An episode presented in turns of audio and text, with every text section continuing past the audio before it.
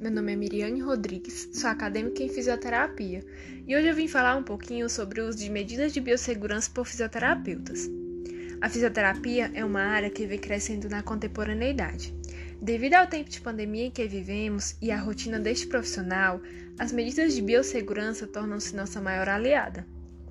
A biossegurança traz consigo medidas para prevenir, diminuir, controlar e eliminar riscos de forma simples e prática por meio da lavagem correta das mãos, seguindo as precauções operacionais padrões, mais conhecida como POP, que possui os seguintes passos: abrir a torneira, ensaboar as mãos com sabão, não encostar na pia ou respingar água no chão ou roupa, friccionar as mãos por aproximadamente 15 segundos, atingindo palma e dorso das mãos, espaços interdigitais, articulações, polegar, unhas, extremidade dos dedos e punhos.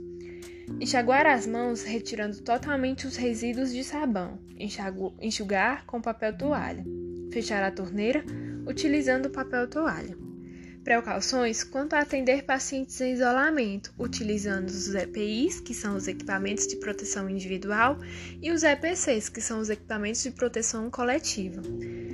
E é, tomando cuidado com a desinfecção de materiais, que conforme o equipamento utilizado, temos a medida de limpeza adequada, de limpeza e descontaminação. A limpeza seria o que? A remoção de todo material estranho, exemplo, terra, matéria orgânica dos equipamentos. A descontaminação, ela tem por finalidade reduzir o número de microrganismos presentes. Temos também a desinfecção, que é o processo de eliminação ma da maioria dos microrganismos patogênicos, exceto esporos bacterianos. A esterilização, que é a destruição ou eliminação completa de todas as formas de vida microbiana, inclusive os esporos.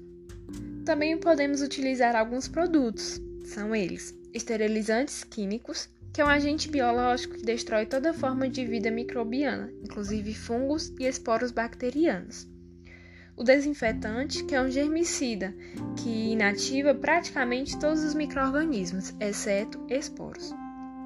E usa, utilizamos também o antisséptico, que é um germicida químico para o uso de pele ou tecidos orgânicos, que um exemplo disso é o álcool, é o álcool em gel levando também em consideração os cuidados para evitar infecção, retirando as luvas imediatamente após o atendimento ao paciente, sem circular com a mesma pelos corredores.